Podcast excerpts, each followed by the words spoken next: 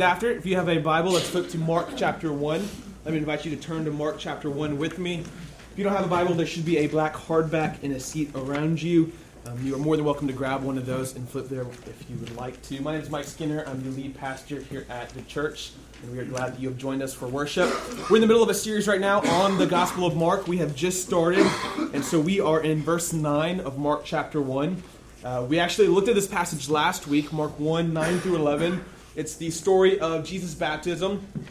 But as we do here at First Colony, we go through books of the Bible slowly and intentionally and methodically. And so we are going to take another stab at this passage looking at a different thing. Last week we talked about the importance of Jesus' baptism for his identity, for how he saw himself as the Son of God sent into the world to save it. We looked at the implications that that holds for our identity when we find our identity in Christ. This week, though, I want to look at something different as we read um, the story of Jesus' baptism. For many reasons, in the last year or so, as I've studied uh, and I have read and I have written, I've come back over and over again to this passage.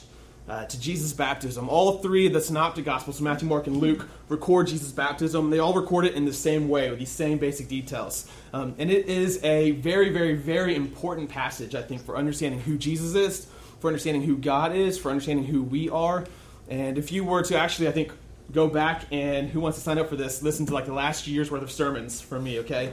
Um, I think you would recognize and, and, be able to point out maybe a dozen, two dozen references to the baptism of Jesus. Uh, because from all different roads, I've been led back and back and back to this one story as kind of a key part of the revelation of God to us. Um, who is God? What is He like? And so let's read it together, and then I would like to invite you on this journey with me. Mark chapter 1 uh, we'll pick up in verse 9 and we'll read through verse 11. Short passage.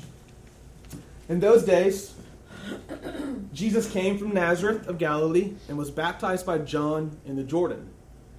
And when he came up out of the water, immediately he saw the heavens being torn open and the Spirit descending on him like a dove.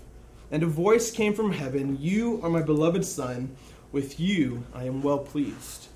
Now, one of the reasons I think this passage is so important is because I think this gives us a glimpse of who God really is. In particular, in this passage, you get a, a vision of the triune God.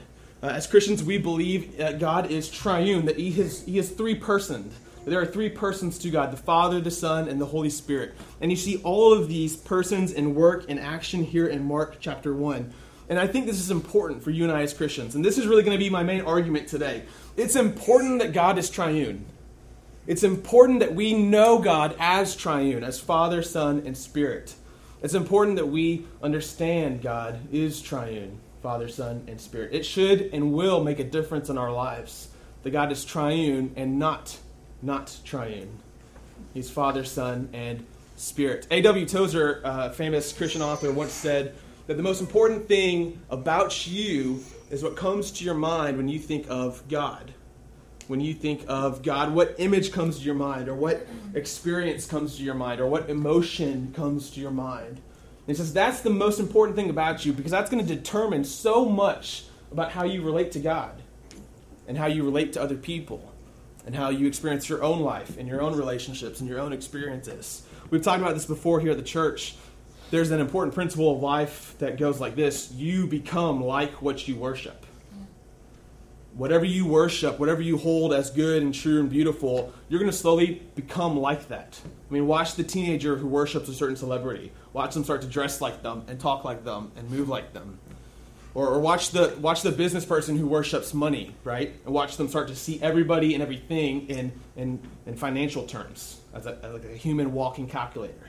You become like what you worship. And so our vision of God, what we think about God, has huge implications for who we are and the kind of um, person that we are. Whether we think God is distant, or whether we think God's close to us, whether we think God is disappointed in us, whether we think God is angry at us, whether we think God is um, far away or involved in our lives. What is He like? How do we experience Him? This plays an important part. Now, in Mark 1 9 through 11, we see these three persons of God uh, acting. Christians believe God is one God in three persons. Um, the Son, Jesus, is being baptized. The center of attention is kind of on Him. He goes into the water and comes up out of the water. You see the Spirit, okay, of God descend on Jesus like a dove. This is going to be an important image that we'll come back to. The Spirit descends on God like a dove. And you see the Father speaking words of pleasure, You are my beloved Son. With you I am well pleased. Um, this is kind of an inner glimpse of the life of the Trinity um, from all of eternity. So, this is what's always happening in the Trinity, among the Trinity, the Father, Son, and the Holy Spirit. But we get kind of a glimpse of it in history. We get kind of a, a, a moment in time revealed to us. The Father, from all of eternity, Christians believe, has always been sending his love to the Son. He's always been saying, You are my beloved Son. With you I am well pleased.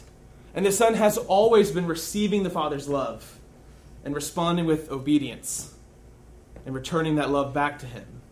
And the Father has always been sending the Spirit to the Son and to His creation, bringing His power and His presence. And here in this one moment in time, we get a glimpse of what's always been true about God the relationships within the Godhead, within the Trinity. There's echoes here of the creation story as well. So we, we talked last week that this word dove, the Spirit descends on Jesus like a dove, has kind of a sacrificial echo to it. The dove is a sacrificial image. Um, that's true, but even more strong in this passage is the um, tie into the creation story. So if you remember in creation, um, in Genesis 1 1, when God creates, God created the heavens and the earth in the beginning. Do you remember the Spirit of God hovered over the waters? As God creates life out of chaos, like we sang about, the Spirit of God hovers over the waters. Now, when the uh, Hebrew people were translating that verse from Hebrew into Aramaic and into Greek, they translated that verse, the Spirit fluttered over the waters. And then they added a description the Spirit fluttered like a dove over the waters. In fact, it's very rare to ever see um, people equate the Spirit to a dove. It really almost always comes from this creation story where the dove is fluttering over creation, over the waters, the Spirit of God.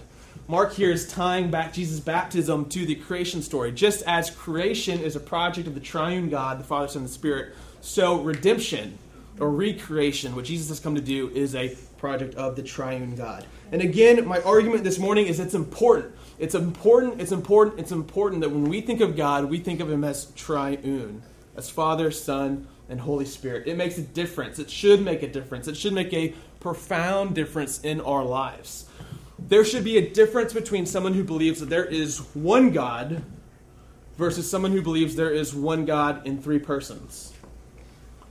Christians have a lot familiar with two other religions, two other main monotheistic religions who believe in one God Judaism and Islam. But we also have a lot different with them, in that we throw a big wrinkle into the whole monotheism thing. It's one God, We'll go with you there. But there are three separate and distinct persons the Father, Son, Spirit. That makes a difference. A big difference in how we see God and how we act as people who worship that God. Christians should be different people than people who believe in a thousand gods, a pantheon of gods. We believe in one God in three persons. Christians should be people who are different than atheists who believe in no God. We believe in one God in these three persons the Father, the Son, and the Holy Spirit. So this morning, what I want to do is point out three of the differences that a Trinity makes, okay, uh, in our lives and in the lives of uh, our, our, relationships, the people around us, how we view God, and then how it will um, have implications for our lives. So, my, my argument this morning is this the Trinity reveals God as true, as good, and as beautiful. This idea that God is one in three persons reveals God as true, good, and beautiful. If you have your scriptures, flip with me to Genesis chapter 1. Genesis chapter 1. We'll go through these one by one. So, the first, the Trinity reveals God as true. Genesis chapter 1. Very beginning of your Bible. Just a hint. Christians believe the Trinity is not something that we have made up about God. And this is an important thing in thinking about the Trinity. Um, Christians believe the Trinity is how God actually exists. Um, this is not just how God has decided to act in our world or in history or in creation, but from all of eternity, this is how God has been. He's always existed um, in this relationship within Himself, these three people. In a sense, you could say that God is community. We might not have ever thought about it like this, but before the world even existed, you had a community of people, you had a relationship inside of God Himself. The Father relating to the Son, relating to the Spirit, all giving to each other, serving one another, loving one another. This mutual interdependency between persons. The life of the triune God. It's not just how he acts in history, it's how he exists in reality from all of eternity. Um, so, the kind of essence of existence, who God is, is unity among diversity. Three in one. One in three. Unity from diversity. And so, this God decides to create, okay? And the triune God is revealed as true in that God is community. He creates in verse 27, um, and he says this about humankind. So God created man in his own image. In the image of God, he created them, man and female, he created them. This first man in Genesis 1:27 is not male, it's humankind, okay? God created human beings. He created you and I as a species, and he created us in his image. Now, as we read this verse, it's important again to remember as Christians we believe God is triune. So when God creates human beings, God is not lonely and isolated. That would not be a triune picture of God to imagine him as lonely and isolated. And when God creates human beings in his image, he does not create them as or to be lonely or isolated people. You see this even in the creation story. He creates human beings, and within humanity itself are two genders who are both different from each other male and female. Yet together they comprise humanity, unity among diversity. Sometimes we think of God as distant from us um, we think of him as this kind of single figure isolated from us, far away.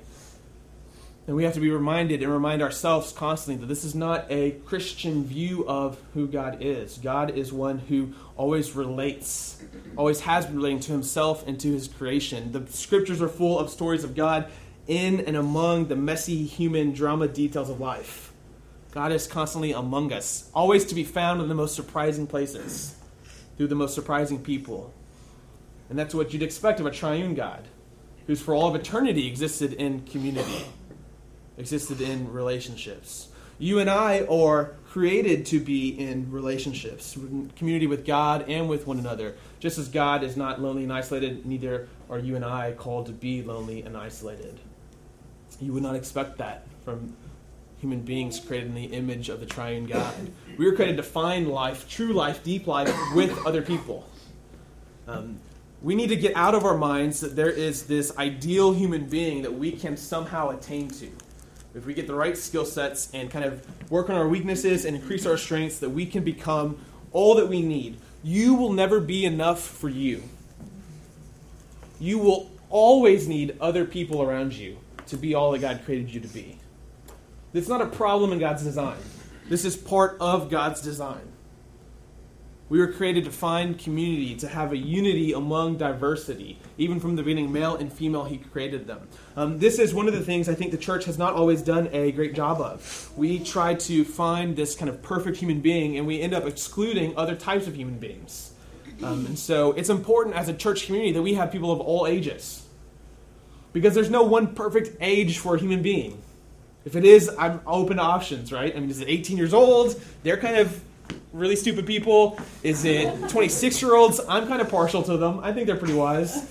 I'm 26. Is it, uh, you know, 40 year olds? I mean, no comment. Uh, is it 60, 65 year olds? What's the perfect age? Maybe the unity that occurs when the diverse groups of ages comes together brings all that God's people need. Different skills, different perspectives, different opinions. Or what abilities is God after? More science people, more liberal arts people, what um, tall people, short people, fast people, slow people, big people, small people, all of them come together. God's not looking for one specific type. In particular, one of my kind of pet peeves is how the church has sometimes excluded people with special needs from its community. Because they don't have the same abilities as we do, and we have a hard time grappling with what they bring to the table. But maybe it's important for there to be people who can't talk and you can't speak, and you can't control what they say or what they do, even though that makes our lives messy, and even though that makes our worship services messy. Yeah. Maybe they have something to teach us. Mm-hmm. Maybe it's together, all of us together, with all of our, our, our diversities, with all of our abilities and disabilities. Maybe it's together that we find truth and wholeness and health.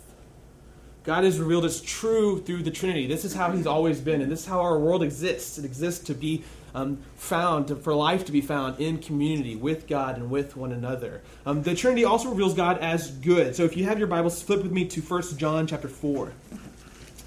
1 John chapter 4. It's going to be in the New Testament towards the end of your Bible. If you're on the black hardbacks, page 1023. The triune God is revealed as true, as community and relationship with himself and the world. The triune God is also revealed as good. And the fact that he is love. He's defined by love. His essence and character and nature is love. Look at verse 4 or chapter 4 verse 7 through 12 with me. 1 John 4 7 through 12. Beloved, let us love one another, for love is from God and whoever loves has been born of God and knows God. Anyone who does not love does not know God because God is love. Let me repeat that one more time. Anyone who does not love does not know God because God is love. In this, the love of God was made manifest among us that God sent his only Son into the world so that we might live through him. And this is love, not that we have loved God but that he loved us and sent his son to be the propitiation for our sins, to be the sacrifice for our sins. Beloved, if God so loved us, we also ought to love one another. No one has ever seen God. If we love one another, God abides in us, and his love is perfected in us. The Trinity reveals the, the, the, meaning of this statement to its deepest and truest effect that God is love. By his essence, by his nature, his very character, the deepest, most truest thing about God is that he is love. Because from all of eternity, he's existed in this relationship of love, self glorification, self service, where the Father has loved the Son and the Spirit, and the Son has returned that love to the Father and the Spirit, and the Spirit has loved the Father and the Son, and they've existed in this kind of what some Christians have called dance, this eternal dance. God for Christians is not this static, unmoving thing, it's this relationship, these three people even before we were around, loving one another, infinitely happy in one another. This is why we might say that love characterizes God. Because before we were even around, the one truest thing about God was love. He loved himself. The Father loved the Son and the Spirit, and the Son loved the Father and the Spirit, and the Spirit loved the Father and the Son. This is the deepest, truest thing about God love. And for you and I, John says, if you want to know what love really is, what it really looks like spelled out, look at the cross. This is what it looks like. It looks like self giving, giving of yourself for somebody else. What it looks like for God to love us is for Him to give His own life for us, that we might live through Him. And John says again, you become like what you worship. If you're an unloving person, it's really hard to believe that you know this God of love. If you're unwilling to give love to other people, it's really hard to believe that you've really received this love from God this love that, that defines God. God is love, John says. Uh, you might say God, the Trinity, is this infinite honeymoon phase. So if, I don't know if you're familiar with the honeymoon phase, okay, or, or in this relationship where um, you are with another person and there's this period of time where that other person can do no wrong, right? And maybe your friends can see the wrong that they're doing, but you cannot see. I mean, you are zeroed in. This is God's perfect person, okay? You are, I mean, absolutely smitten with this person. You're in love with this person. They could do no wrong. And then we all know what happens after the honeymoon phase ends.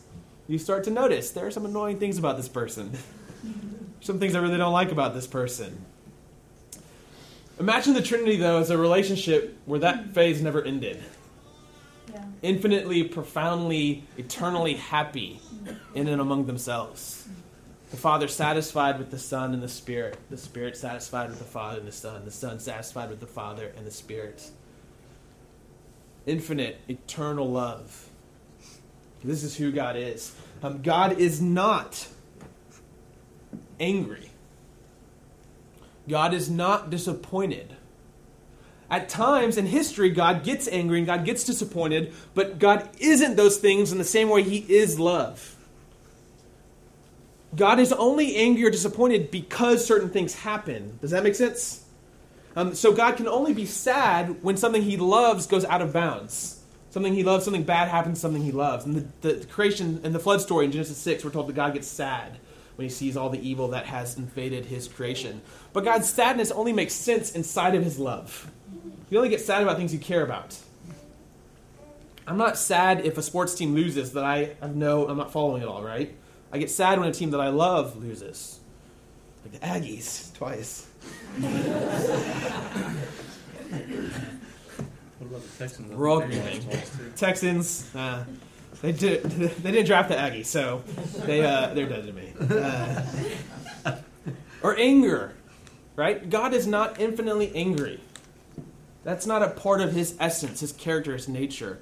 He gets angry, but he gets angry because he loves. You only get angry at things that you love. His anger has to be understood inside of, as a part of, as a reaction of his love for his creation. Oftentimes we get pictures of God where God is angry or God is destructive.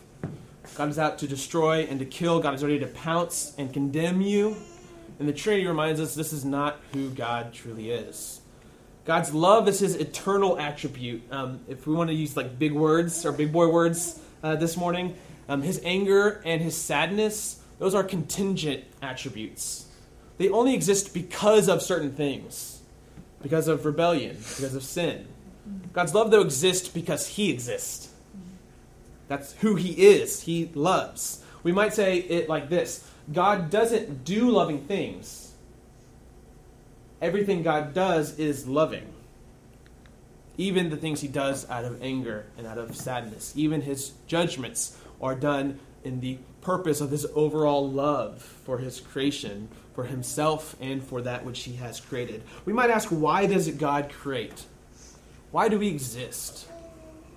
We might ask the question in a Christian way why does a triune God create a world? Why does a triune God create you and I?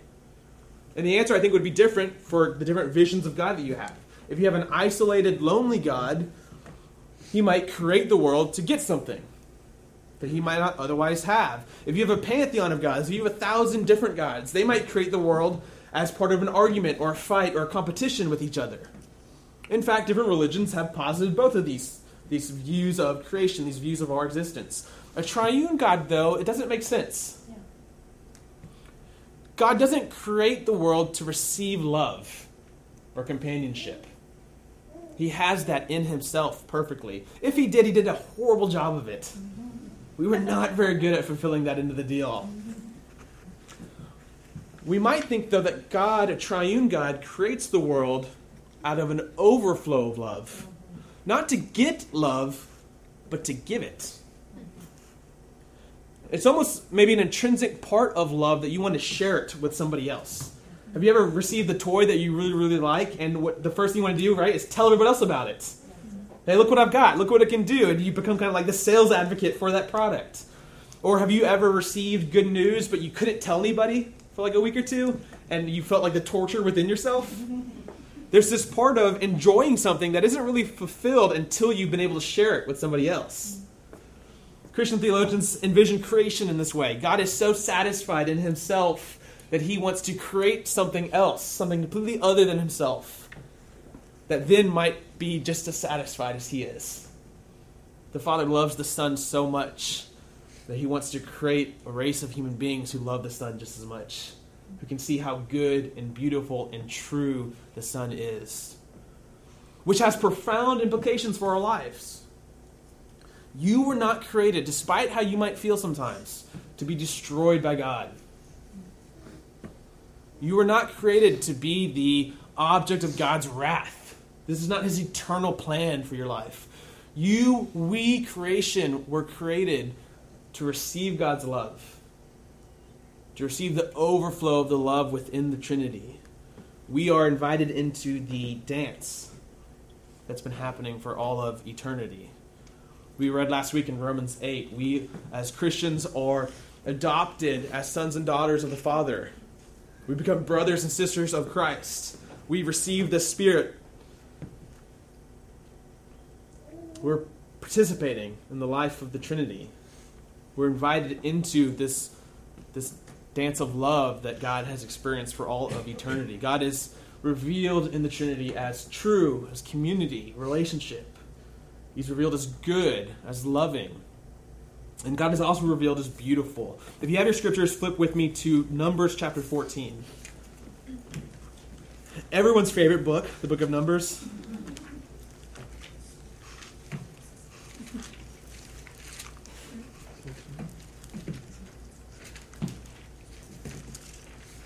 Mathematicians get really excited here. Numbers 14. God is revealed in the Trinity as beautiful. And in particular, I want to point out he's beautiful in lots of ways, but I want to point out his beauty in his patience, which is perhaps an overlooked attribute of God or character trait of God. And perhaps we shouldn't overlook it as much as we do. Um, Numbers 14, we'll pick up in verse 11. To give you some context, Israel is doing what they do best and what you and I do best, which is rebel against God. Okay? So they're making mistakes, we're making mistakes, and God is reacting. He's upset, again, because he cares so much about them and cares about his plan for the world through them. And so in verse 11, the Lord said to Moses, How long will this people despise me? How long will they not believe in me in spite of all the signs I've done among them? Can you see the frustration right on God's behalf? How long are they going to keep doing their own thing? Have I not proved myself to them over and over and over and over again? Um, he says, I will strike them with the pestilence and disinherit them. I will make of you a nation greater and mightier than they. So God says, You know what? I just want to start completely over with you, Moses. Let's get rid of all these people. And so you're going to see Moses intercede on the Israelites' behalf and try to um, convince God to go a different way, way, which is actually characteristic of God and Moses' relationship. Oftentimes the Israelites will screw up and God will go, I'm going to kill all of them. And Moses will go, Can we talk about this a little bit, God? And then they go on and move on with a new plan. If you look in verse 13, Moses says to the Lord, He intercedes on our behalf, much like perhaps Jesus intercedes on our behalf now. Then the Egyptians will hear of it, for you brought up this people in your might from among them, and they will tell the inhabitants of this land. They have heard that you, O Lord, are in the midst of this people. For you, O Lord, are seen face to face, and your cloud stands over them, and you go before them in a pillar of cloud by day and in a pillar of fire by night. Now, if you kill this people as one man, then the nations who have heard your fame will say, It is because the Lord was not able to bring his people into the land that he swore to give them that he has killed them in the wilderness. So here's what Moses says to God Hey, this might not be good for your reputation you've kind of staked your reputation on this people group, like in public to everybody. And if they all die in the wilderness, people are going to talk. People are going to say, You weren't actually able to bring them into the land. And so, um, in verse 16, verse 17, and now Moses says, Please let the power of the Lord be great as you have promised. God's going to be reminded of something he's already said to Moses. Moses says, You've already told me who you are, and so be true to this. The Lord, verse 18, is slow to anger and abounding in steadfast love, forgiving iniquity and transgression. But he will by no means clear the guilty, visiting the iniquity of the fathers on the children to the third and the fourth generation. Please pardon the iniquity of this people, according to the greatness of your steadfast love, just as you have forgiven this people from Egypt until now. I want to focus on this first description of God in verse 18. He says, The Lord is slow to anger. The Lord is slow to anger. Um, in old school English translations, this would have been the word long suffering. The Lord is long suffering. The Lord is patient. What happens when you take a triune God and a creation that rebels? Patience. An intense, profound amount of patience. And perhaps we don't always appreciate how slow God is to anger. Sometimes we read stories of God punishing people and we, we might think God has a quick trigger finger. But if we actually were to think about creation and all the things that have occurred and are occurring, we might come to consider God's patience in, in a bigger and, and, more profound light. God, it does seem, is, is profoundly um, patient with his creation. He's long suffering with them. With Israel, with you and I, Think of Jesus himself. Jesus himself is a very patient person. Doesn't even start his ministry until he's 30 years old. I couldn't wait that long. Jesus is patient with people. He doesn't really push and coerce people. If they're not ready, he just lets them go their way. Think about you and I are in a, a, a unique situation 2,000 years after Jesus' first coming. Think about how patient he has been since then. Perhaps more patient than we would be, or than we would suggest him to be.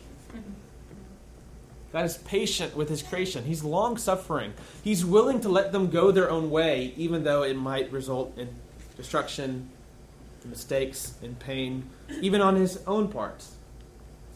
Now, he knows their actions have consequences, right? But what we see in Jesus is God himself actually is going to bear the load of those consequences.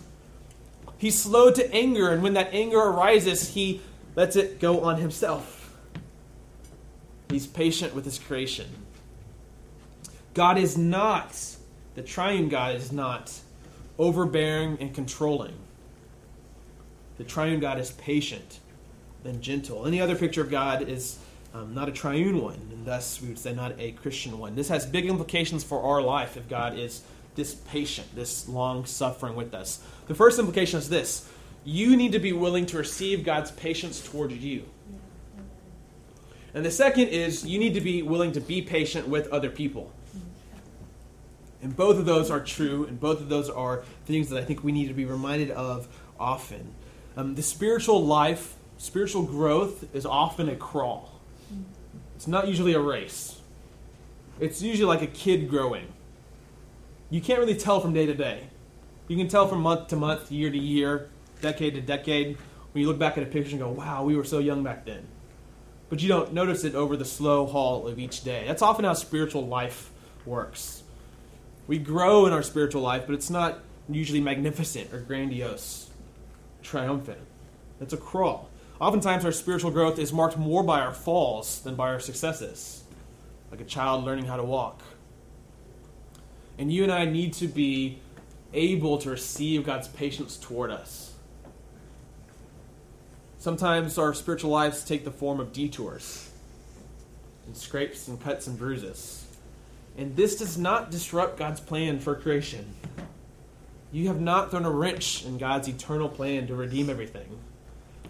No matter where you are right now, no matter what you might be in the detour right now, He's ready and waiting for you to come back.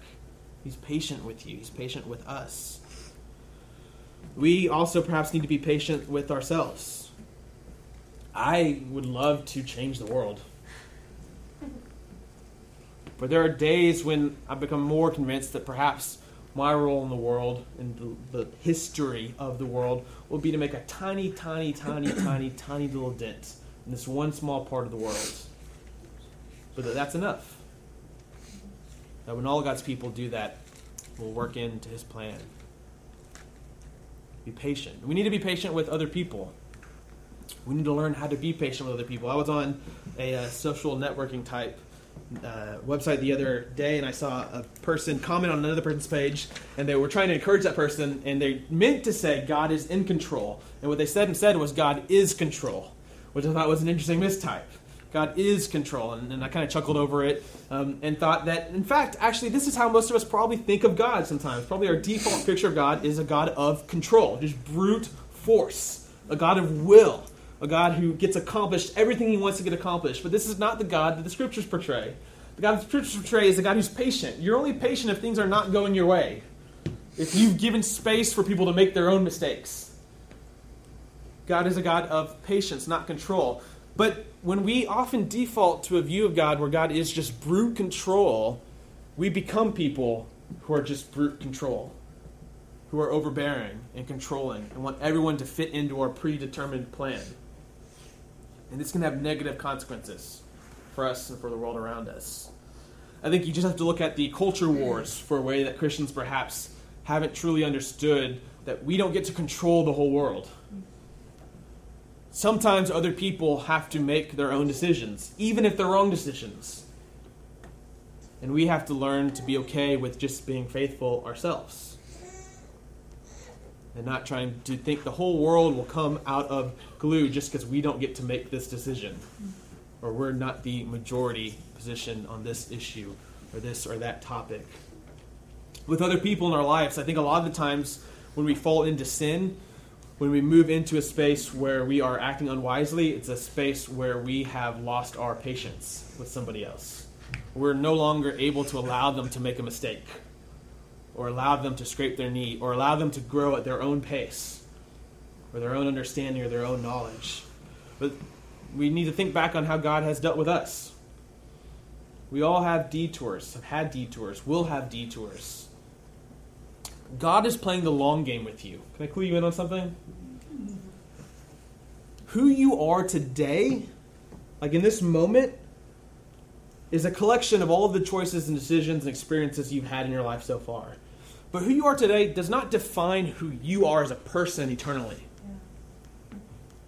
For most of us, and again, we might, there is a little bit of urgency to life. Accidents can happen, bad things can happen, but for most of us, you've got a lot more experiences and choices and decisions to make. And these will play just as an important part in defining who you are. And God's God's okay if you have some doubts right now. I mean, it, it doesn't scare him. It doesn't keep him up at night. God's okay if, if you're making some bad decisions. Doesn't mean he likes it. But it's, it's, it's, really not, it's really not making him shake. What am I going to do? How will the world function if this one person is, is not making the right decisions in their life right now? No, he's patient. He's playing the long game. Over a trajectory of your life, he's working and bring people and situations to bear on your life that will change you and transform you into Christ's image. And you and I need to play the long game with people, with the people around us. And I think this would help us be ministers of the word. This would help us share God's love with people. This would help us relate to other people. Instead of forcing our own growth on other people or forcing our own knowledge on other people, we need to be able to, to accept people as they are, allow them to grow at their own pace. Need to play the long game with other people. Um, I was a child uh, with problems. And so, as a teacher now, when I encounter children with problems, um, it's easy for me to recognize there might be another day for this child. I might want to write this child off. But God didn't write me off. So I, I can't write them off. And when I meet someone who's making a lot of bad decisions, doesn't scare me. It doesn't make me scared for the world. There's a lot of days to come. There's a lot of things to happen. So I just want to love. I just want to play my part. I want to build trust, build a relationship. If God is patient, we need to learn to accept and receive that patience in our life.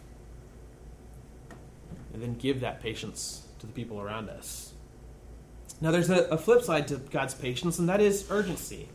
There's this sense that sometimes the longness or the bigness of our spiritual growth, how much we still have to go, can kind of paralyze us in the present. When we realize we still have so much to go, so much to, to grow in in our faith.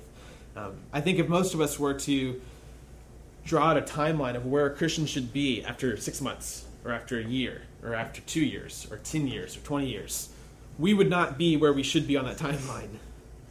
I mean, we've taken a little bit slower than we thought we would take to get over this, or to conquer this, or maybe we haven't even started dealing with this, right? We thought for sure somebody who's been a Christian for 20 years would have gotten over this. We haven't even touched it yet. And sometimes it can paralyze us in the present. But God's patience actually encourage us to act, to make that one small, faithful step today that will pay dividends and bear fruit in the next year, and two years, and three years, four years, and five years. Jesus' baptism, when he goes into the water and out of the water, it reveals to us a triune God. A triune God who's true, who's good, who's beautiful, it reveals to us a God who is in himself in relationship and community, who's created us for relationship and community.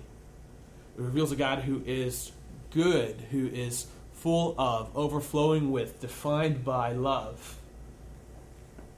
It shows us that we've been created to receive his love, to share his love. The triune God is revealed as someone who is beautiful, as one who is patient with us with his creation. We're called to receive his patience, to share it with others. We're called to participate with the triune God, to dance with him, and to invite others to join the dance with us. We receive the Father's love. We follow the Son, Jesus. We are empowered by his Spirit as we go along the way. And this morning we are invited to the table.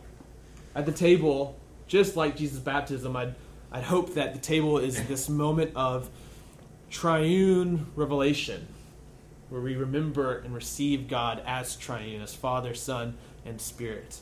where we remember that God is true and good and beautiful, and we remember the specific costs that it it took from God to be good and true and beautiful. His life, his very own life, he gave, so you and I might receive his love, so that you and I might be the beneficiaries of his patience, so that you and I might live life together and share God's life with the world around us. So, at the table, I invite you to come worship and receive the love of the triune God. Will you pray with me?